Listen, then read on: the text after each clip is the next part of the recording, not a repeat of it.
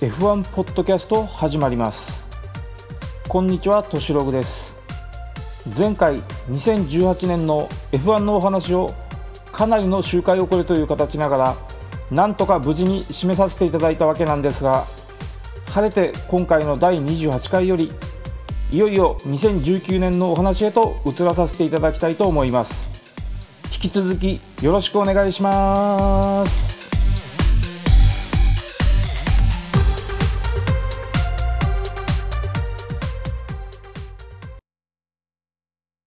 こちらのポッドキャストでは私としログが私の個人的な意見を交えながら F1 グランプリのニュースの紹介やお話をさせていただく番組です。ご了承の上よろしければお耳を貸していただければ幸いです。どうぞ最後までよろしくお願いします。さあそれでは2019年のお話をスタートということで今回は今年の各チームのドライバーズラインナップを去年のコンストラクターズ順位に沿って紹介していきたいと思います。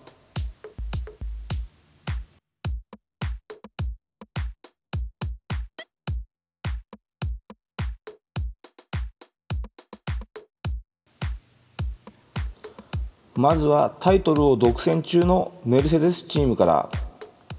こちらは顔ぶれは変更なしということでコンビを組んで3年目。カーナンバー44番のルイス・ハミルトン。自身6度目の戴冠及び2017年からのドライバーズタイトル3連覇を狙う今まさに充実の時を迎えているもはや現役最強のドライバーと言っても良いでしょう。彼は今のところ心身ともに衰えは見えずこれといって好きのようなものは見受けられず今年もチャンピオン候補の最有力と言ってよいでしょう。そしてチームメイトはチーム加入3年目を迎えるカーナンバー77番のバルテリ・ボッタス。加入初年度の2017年に F1 初優勝を成し遂げ2年目の2018年のシーズンはルイス・ハミルトンに肉薄チャンピオン争いの一翼を担うことが期待されていたんですがまさかのボッタス自身及び関係者も予想だにしなかったシーズン未勝利に終わりチーム内的には10勝を挙げてチャンピオンを取ったルイス・ハミルトンとは歴然の差。ランキング的にもマックス・フェルスタッペンにまで遅れを取る形の5位に終わりボッタスにとっては失意の1年になったのではないでしょうか。F1 の世界でよく言われるのが最大のライバルはチームメイトという言葉がありシーズン10勝対未勝利。この差にはボッタス自身の今後の F1 ドライバー生命を轟かすことにもなりかねない成績であると言ってよいでしょう。なぜならば一つにはこの2019年のシーズンを浪人することが決まったエステバン・オコンの存在があります。彼はメルセデスの契約下にあるドライバーであり順当にいけば2020年にはこのメルセデスチームからの F1 復帰を果たすのは確実とも言われておりその時チームを追われるのはバルトリ・ボッタスであることはほぼ明白であり他のチームにシートを求めるにしても近年若手ドライバーが下のクラスから続々と F1 デビューを果たしつつある現在チームメイトにここまで圧倒された成績はもはやマイナスの印象でしかなく今年のシーズンは彼バルテリ・ボッタスにとって F1 界に生き残る正念場の戦いになるのかもしれませんね。さてお次はフェラーリチーム。こちらはまずカーナンバー5番のセバスチャン・ベッテル。2015年にフェラーリへ壊れて移籍。5年目のシーズンを迎えます。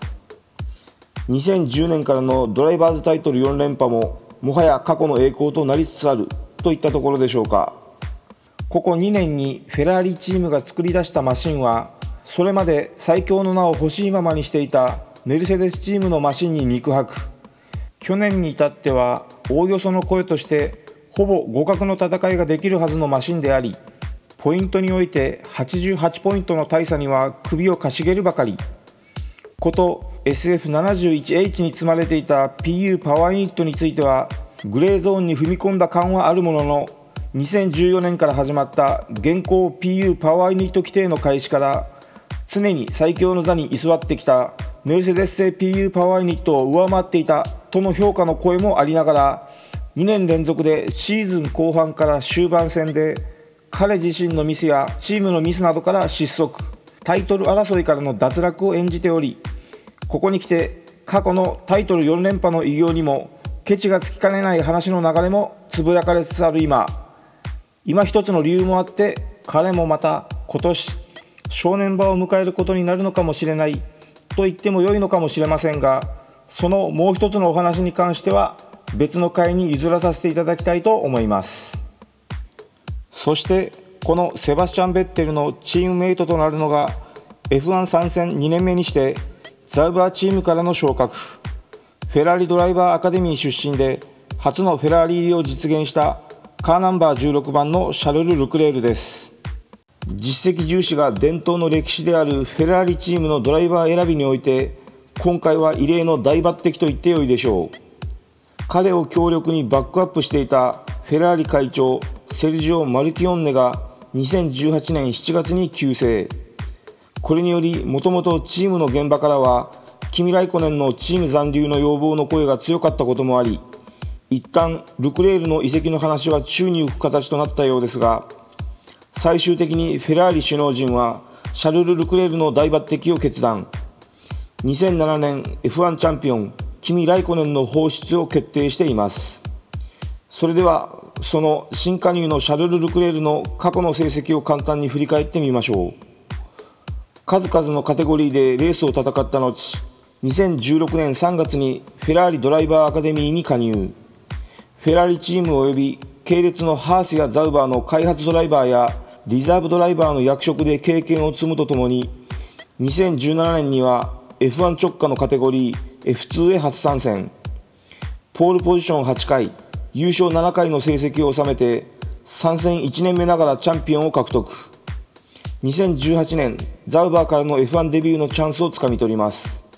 ちなみに F1 直下のカテゴリーで参戦1年目でのチャンピオン獲得は2016年 F1 チャンピオンであるニコ・ロズベルグの2009年に以前は GP2 と呼ばれていた時のチャンピオン獲得以来の出来事となっています。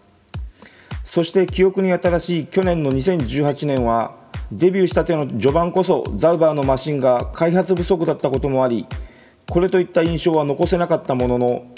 第4戦のアゼルバイジャングランプリの予選で Q2 進出をしてみせると決勝レースでも波乱の展開となったレースを走り切って初入賞の6位を獲得。この後は時折予選では Q3 進出を果たすなど速さを見せるとともに着実にポイントを積み重ね最終的にチーム総ポイントの実に81%にあたる39ポイントを獲得。チームメイトの先輩格であるマーカス・エリクソンを圧倒。またデビュー1年目にもかかわらず一度もペナルティを受けることなくレースを走り切るなどクレバーな面を見せるとともにザウバーの2018年マシン C37 の性能を限界まで引き出して使い切っているとの評価する声も上がるなどしたことがフェラーリ入りを後押ししたことはほぼ間違いないでしょう。4年ぶりにドライバーズラインナップの変更に踏み切ったフェラーリ。果たしてその効果は？注目です。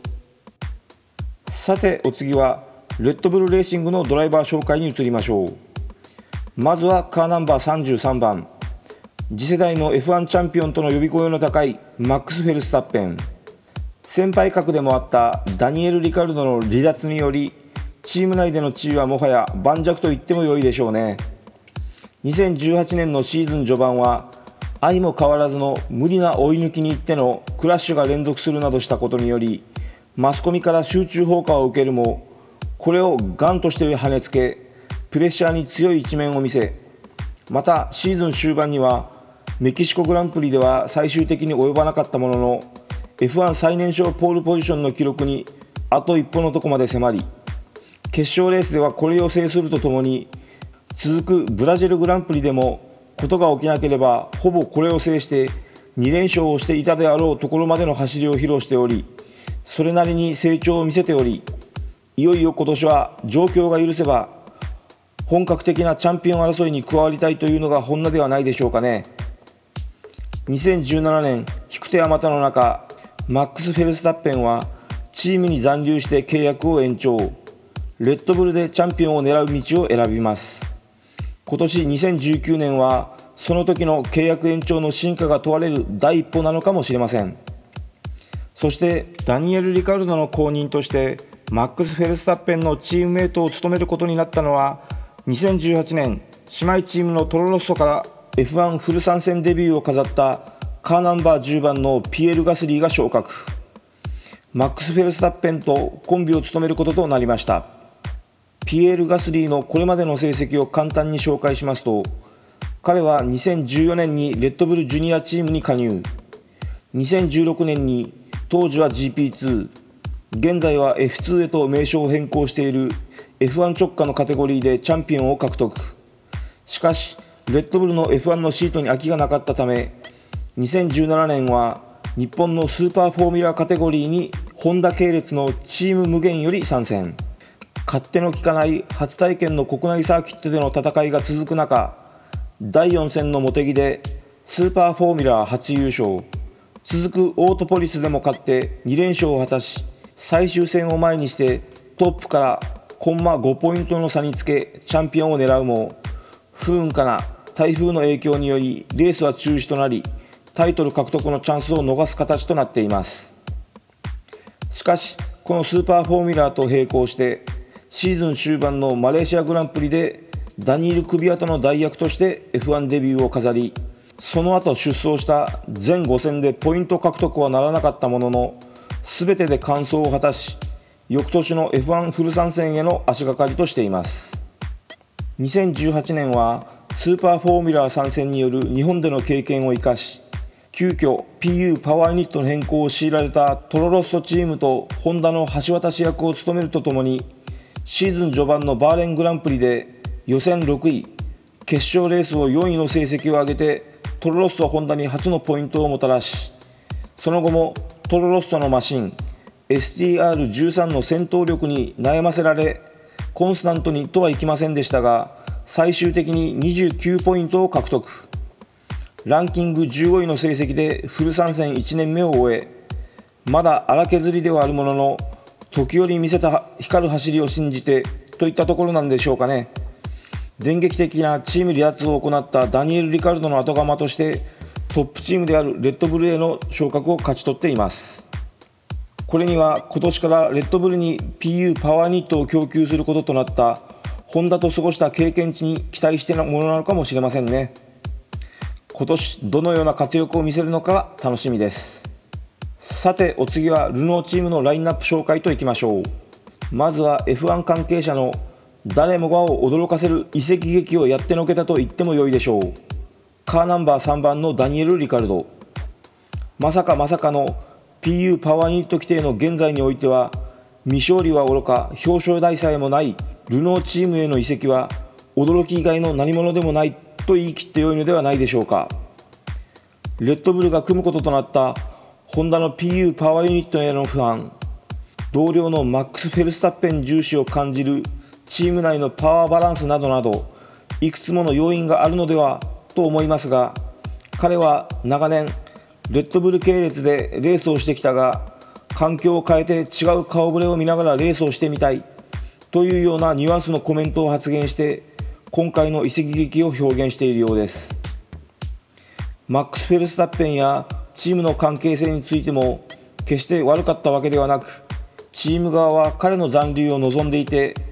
両者は話し合いの末リカルドの要望を最大限に挑んだ形の契約書の作成も終わり数日後にはサインすることに合意していたとレッドブル側は明かしており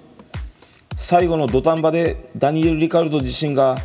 現状ではモチベーションを維持できないと考えたのが事の真相ではないかとも思えます。ことモチベーションが離脱の原因だったとすると何をもって今回の移籍が失敗であったのかなんて話は難しくなるわけで現状のルノーチームの成績ならトップチームとのポイント差が少なくなるだけでもそれは彼の加入の効果になるでしょうからね。それに充実感を感じるなんてことも起こり得るでしょうから。今年の中盤やシーズン終わりにどんなコメントを残すのか注目してみたいものです。そしてこのダニエル・リカルドのチームメイトを務めるのが移籍して3年目のシーズンを迎えるカーナンバー27番のニコ・ヒュルケンベルグです。相変わらずのデビューからの表彰台未登壇記録を更新しているヒルケンベルグとしては勝利経験のあるダニエル・リカルドの加入によりルノーのマシン開発がブーストされることを願ってやまない心境がある反面これまではどのチームでもチームメイトとは互角以上の戦いをしてきたわけですが今回は相手がダニエル・リカルドなだけに彼にとってはデビューやい最も厳しいチーム内バトルを強いられることは間違いないでしょう。ただし自身を限界まで追い込んで戦いを挑めば記録をストップすることとなる初の表彰台と彼の新たなる一皮向けた評価が待ち受けているのかもしれませんね。また私的にはあんまりこの呼び名は好きではないのですがいわゆる B グループ選手権と呼ばれるトップチーム6人のドライバーのすぐ後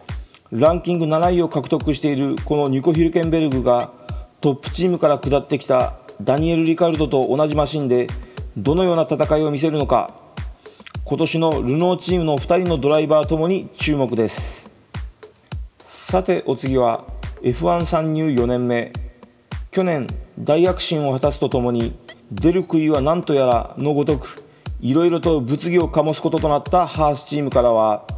まずはカーナンバー8番ハースチームの F1 参入に合わせてルノーからエースドライバーを期待されて移籍。在籍4年目を迎えるロマン・グロージャン。去年はチームが送り出したマシン VF18 が大当たりしたのとは裏腹にシーズン前半戦はチームや彼自身のミスによりポイント獲得の失敗が続きますがそれを尻目にチームメイトが入賞を重ねたことからその焦りからかミスで多数のクラッシュの原因を作る以前の悪い癖が顔を出すなどして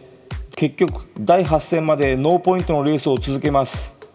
しかし第9戦オーストリアグランプリで4位入賞を果たし負の連鎖をストップ。後半戦はコンスタントに入賞を果たします。しかし前半戦のロスは大きくランキング的には下位に位置することに。また度重なる自己原因の火元になるなどしてシーズン終盤にはペナルティーポイントの累積が10ポイントに膨らみ今一歩で出場停止になりかねないという状況と背中合わせでのレースを強いられるなどしています。なんとか無事に契約延長にはこぎつけはしたもののチームが期待するエースドライバーの働きには程遠いことは間違いないでしょう。そしてロマン・グロージャンのチームメイトは移籍3年目を迎え3年連続のコンビとなるカーナンバー20番のケビン・マグヌスセンとなります。2014年にマクラーレンからの F1 デビュー。90年代からの F1 ファンにはおなじみのドライバーではないでしょうかね。ヤン・マグヌッセンの息子である2世ドライバーとして当時は同じく2世ドライバーである今をときめくマックス・フェルスタッペン並みの期待値だったようにも私的には記憶しているんですよね。まあその当時のマクラーレンチームもメルセデスの PU パワーユニットを積んでまだトップチームと呼ばれる地位にありましたからね。それなりの注目度はあったはず。何せデビューレースの2014年開幕戦のオーストラリアグランプリでいきなりの表彰台を獲得。これはデンマーク国籍の F1 ドライバー初の表彰台でもあるという記録であったりもします。なんですけれどもそれももはや昔の話ですね。マクラーレンのフル参戦は F1 チャンピオンフェルナンド・アロンソのフェラーリからの移籍により1年で終了しサードドライバーに降格。2016年はルノーに移籍を果たすもこちらもこの1年限り。2017年よりハースチームに移籍して現在に至る形となっています。去年はハースのマシン VF18 の巻き起こした大旋風の一翼を担い特に前半戦はチームメイトのロマン・グロージャンの不振により第7戦までの全てのポイントを彼が獲得する活躍を見せています。後半戦は本来の力を発揮したロマン・グロージャンに追い上げられるとともに彼自身の走りでは急なコンディション変化のレースでのパフォーマンス低下という弱点があらわになるなど新たな課題も見受けられましたが最終的に56ポイントを上げてロマン・グロージャンを上回るランキング9位という自己最高の成績を上げています。あとこれは余談になるんですけれど先ほど紹介した2014年の開幕戦でデビューそしていきなりの表彰台を獲得した話なんですけれど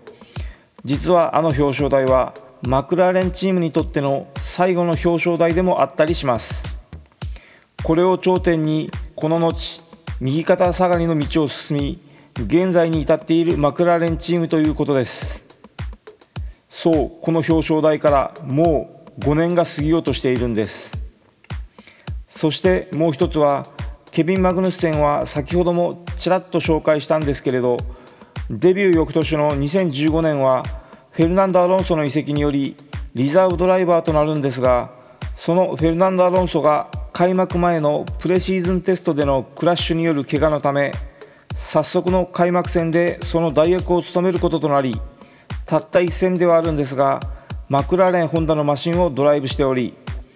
デビュー戦の時にメルセデス製の PU パワーユニットをそしてこの代役でホンダ製の PU パワーユニットを翌年の2016年にはルノーチームに移籍してルノー製を。2017年からは今のハースに移籍してフェラーリ製の PU パワーユニットを積むマシンをドライブして現在に至っており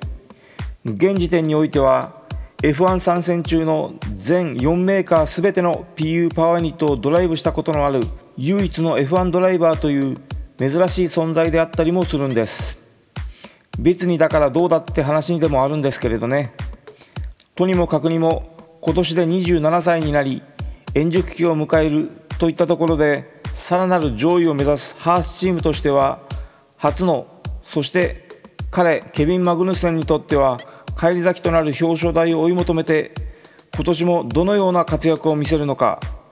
チームのレース現場のトップを務めるチーフエンジニアの小松綾夫さんも期待を込めていることでしょう。さて今回はこちらの上位5チームのドライバー紹介までとさせていただき残りのチームのドライバー紹介は次回のお話とさせていただきたいと思います。今回もお付き合いいただきありがとうございました。最後に Twitter への書き込み紹介を一つ。かまってちゃんさんからとしログさんポッドキャスト初シーズンの感想お疲れ様でした。すぐに次のシーズンが始まりますが引き続きよろしくお願いします。ということでかまってちゃんさんわざわざのコメント本当にありがとうございました。大変勇気づけられました。引き続きお耳の拝借よろしくお願いします。こちらのポッドキャストでは Twitter の「ハッシュタグとしログ」スペルはシャープ TOSHIROG こちらにて皆様のコメントご意見などを募集させていただいております。書き込みなどなどよろしくお願いします。次回はドライバーズラインナップ紹介その2のお話の予定です。それでは今回はこの辺で失礼します。